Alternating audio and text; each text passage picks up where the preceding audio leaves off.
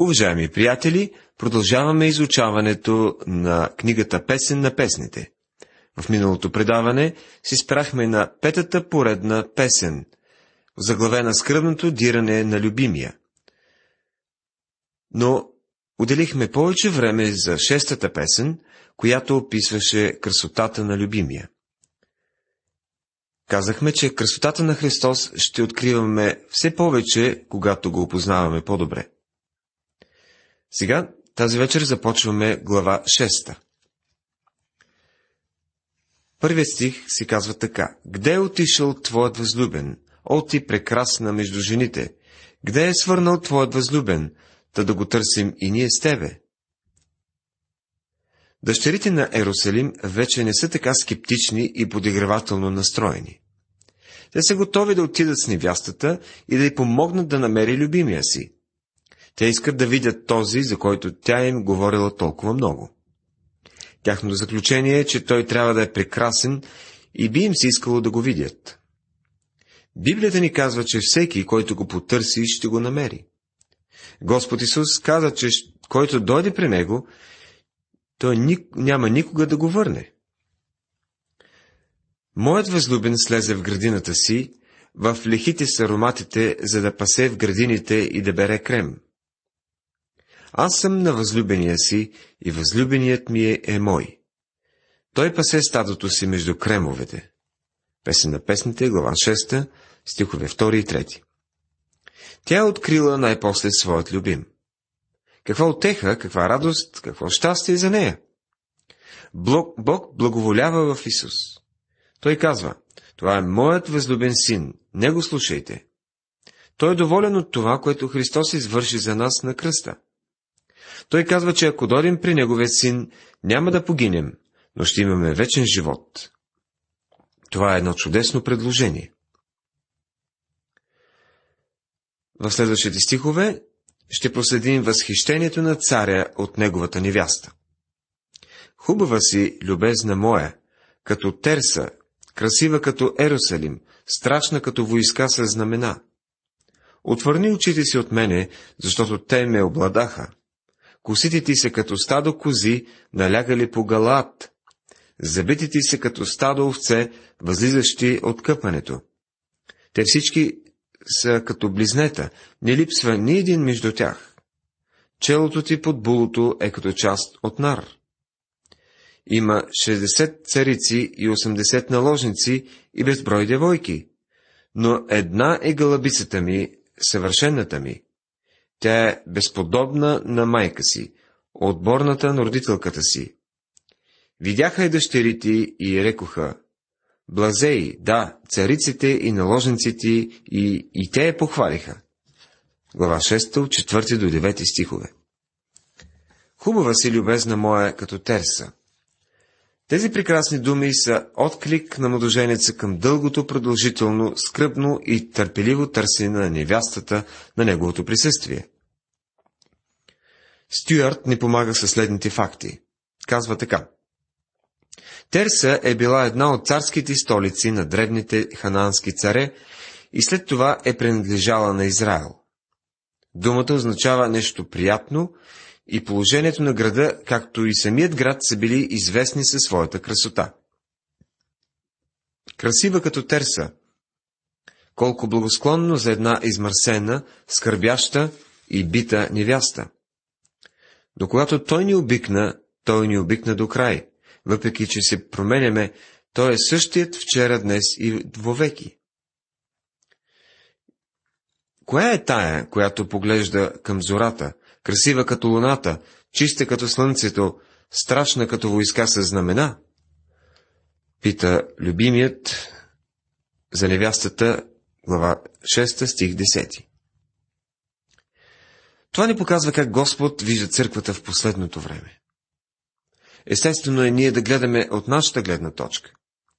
Понеже сам Господ ще слезе от небето с повелителен вик, при глас на архангел и при Божия треба, и мъртвите в Христа ще възкръснат по-напред. Но Господ гледа на това от своята гледна точка. Когато църквата дойде в Неговото присъствие, ангелските воинства ще видят една от най-великите гледки, които някога са съществували. това ще е най-вълнуващото събитие за нас и за него също. Тогава ангелите ще кажат за църквата. Коя е тая, която поглежда към, като зората, красива като слънцето, чиста като слънцето, страшна като войска с знамена? Това събиране на църквата и Христос е изобразено най-добре в живота на Исак и Ревека. Исак се разхождаше в полето, когато погледна нагоре и видя керван с камили да приближава. Ревека беше на една от камилите в този керван.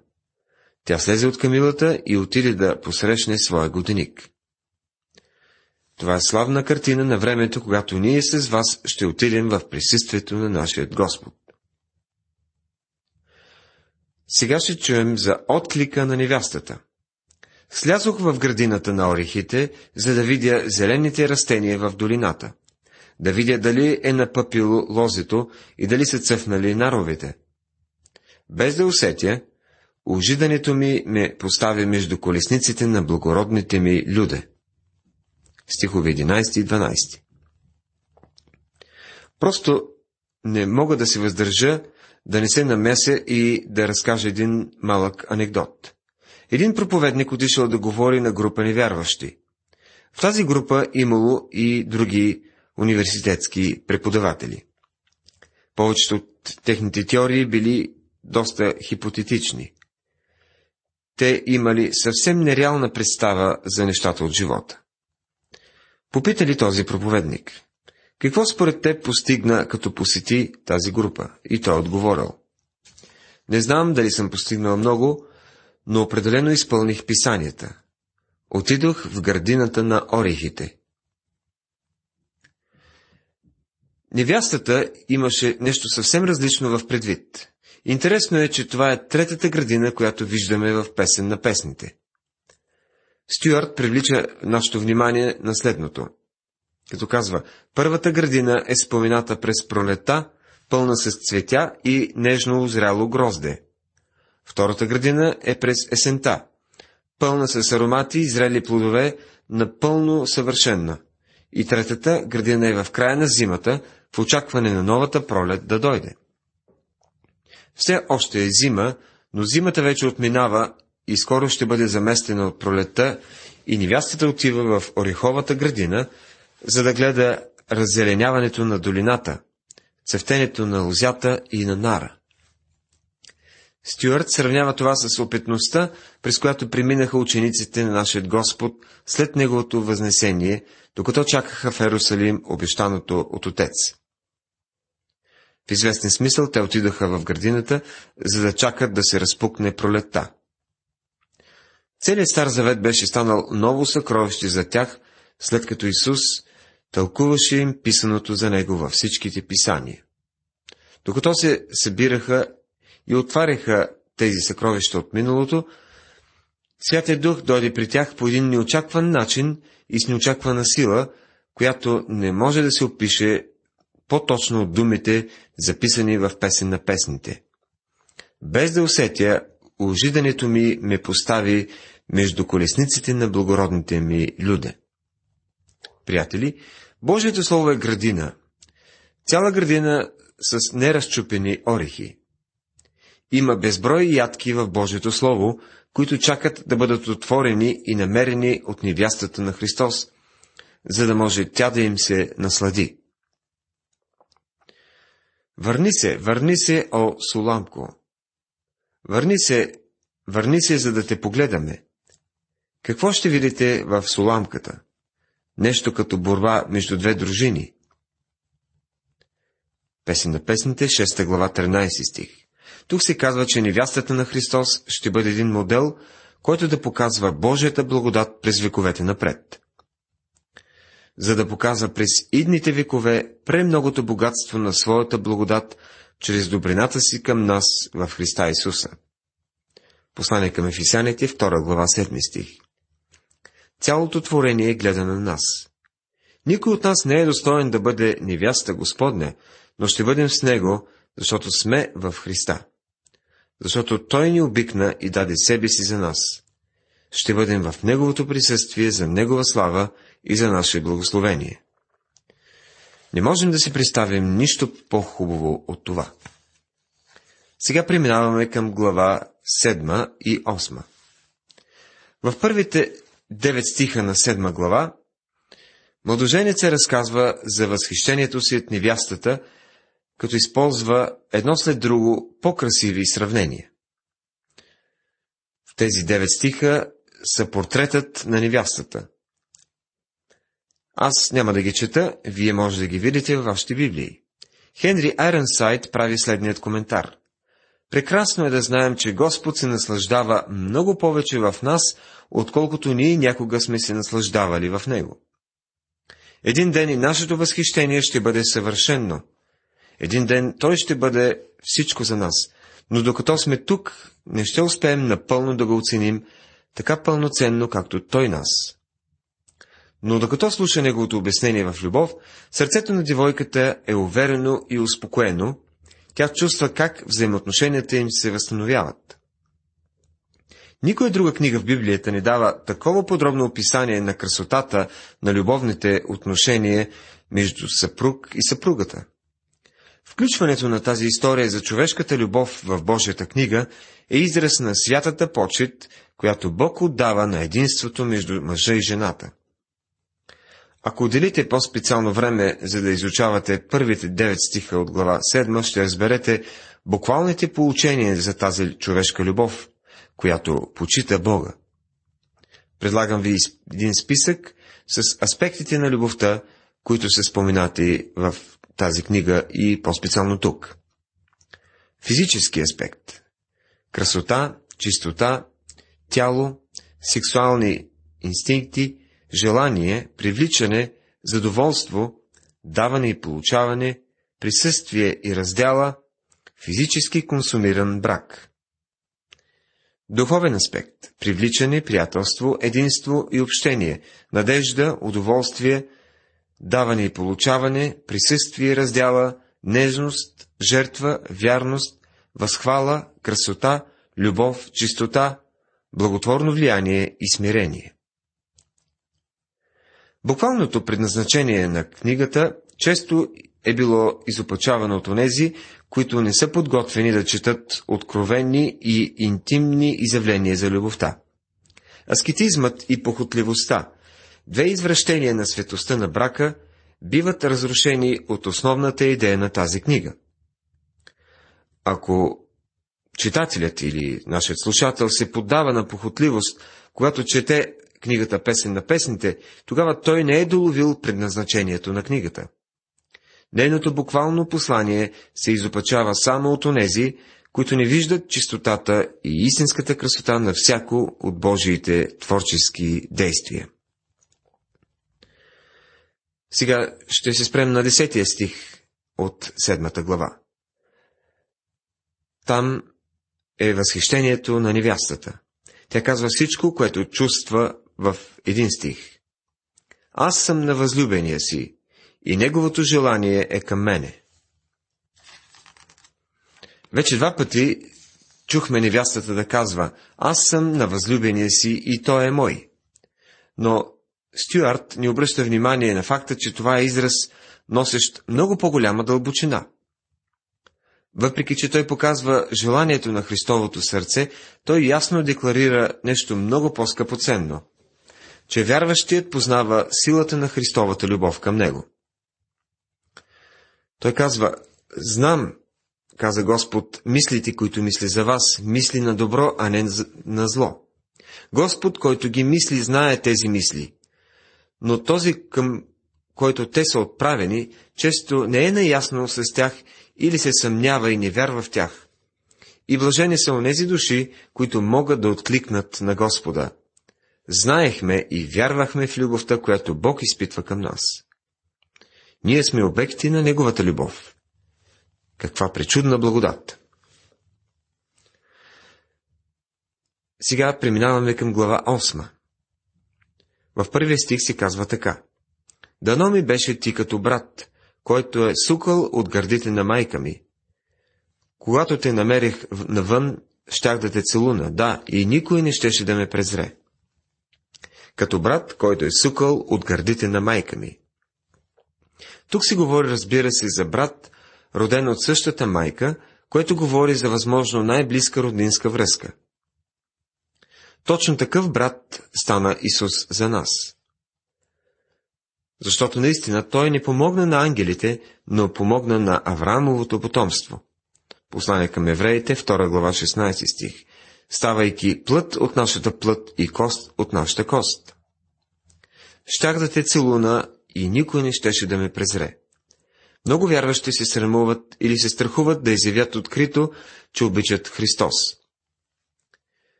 Приятели, не казвайте, че го обичате, ако не е така, но ако живота ви разкрива, че наистина го обичате, хората няма да ви презират, когато им кажете за това. Взела бихте и завела в къщата на майка си, за да ме научиш. Напоила бихте с подправено вино и с сок от наровете си. Песен на песните, 8 глава, 2 стих. Един богослов казва, Наш ред е да зарадваме Христос с най-доброто, което имаме, да не задържим нищо от Него, да съберем всичко, което имаме и което е най-хубавото и подбрано и да го представим пред Него. Но пълното изпълнение на този стих се отнася за последната венчавка на агнето с неговата невяста, що се е приготвила за него. И когато Христос ще пие плода на лозата, отново с нея в царството на отца си. В следващите стихове ще видим осланящата се слабост на любовта. Коя е тази, която идва от пустинята, опираща се на възлюбения си? Аз те събудих под ябълката. Там те роди майка ти, там те роди родителката ти. Песен на песните, 8 глава, 5 стих. Последният етап от живота на истинският вярващ се характеризира с слабост, зависимост и любов. В младостта си ние се издигаме с крила като орли, когато знамето му над нас е любов. През зрелостта тичаме и не се уморяваме, дори го търсим скръбно из улиците на Иерусалим, но в годините на староста ние, ние сме по-готови да се облягаме на него с детинско доверие. И когато най-накрая осъзнаем пълната си зависимост от Господа и истинността на Неговите думи, че без Него не можем да направим нищо, тогава Той може да ни използва в служение пред себе си. Положи ми като печат на сърцето си, като печат на мишцата си, защото любовта е силна като смъртта. Ревността е остра като преизподнята, чиято святкане е святкане огнено, пламък най-буен. 8 глава, 6 стих. Защото любовта е силна като смъртта. Смъртта с всичките си ужаси беше цената на любовта, която Господ Исус трябваше да плати за погиващото човечество. Но тя не го възпря. Той ни възлюби и даде себе си за нас, преминавайки през кръста и като пренебрегна всеки срам. Също така смъртта се беше изпречвала десетки хиляди пъти пред невястата на закланият агнец. И тя не обикна живота си до толкова, защото да бяга от смърт. Откровение 12 глава 11 стих. Защото нито смърт, нито живот не ще може да ни отлучи от Божията любов, която е в Христа Исуса, нашият Господ. Послание към римляните, 8 глава, 38 стих. Ревността е остра като преизподнята. Преизподнята не знае милост. Именно ревността беше тази, която потикна Илия, който беше много ревностен за Бога на, си... Бога на силите, за да изколи пророците на Ваал при потока Кис и да не остави никой жив. Именно ревността за Бога беше тази, която накара Павел да произнесе святата и праведна и същото време много жестока клетва. Който не люби Господа, да бъде проклет.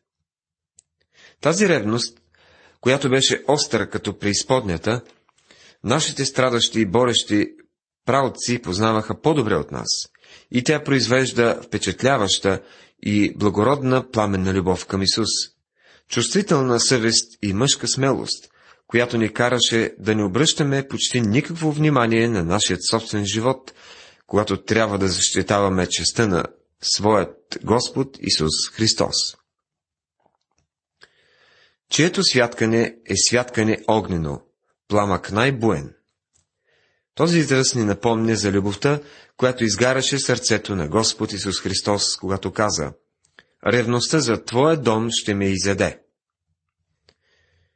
Стюарт добавя, възнасяйки се от дясната ръка на Отец, той запали в сърцата на своите ученици същият божествен огън, който гореше в него. Той изпрати Святия Дух да почива върху тях, като огнени пламъци или езици от огън. И огънят на любовта загоря в тях по-силно, отколкото видимите пламъци, които стояха над главите им. Уважаеми приятели, в това предаване изучавахме глава 6, седма преминахме накратко и си спряхме на 6 стиха от глава 8. Възхищението на невястата е темата, която ще продължим да разискваме и в следващото последно предаване.